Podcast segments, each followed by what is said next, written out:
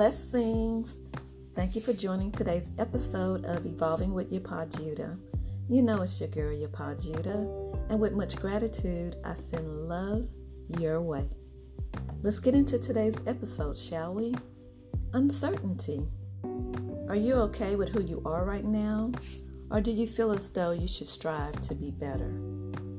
What about embracing your most authentic self, like your flaws, shortcomings, and things you hide from? What do you do when things feel uncertain?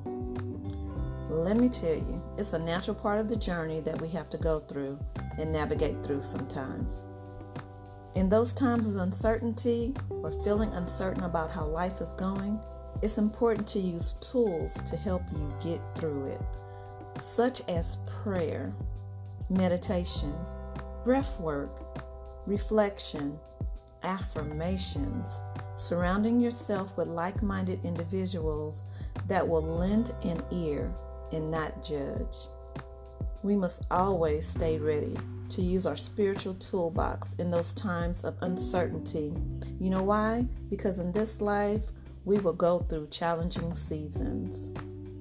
Go within and identify what you need for when you feel overwhelmed or uncertain in your mind and body. Matter of fact, I want to say an affirmation. I am grateful.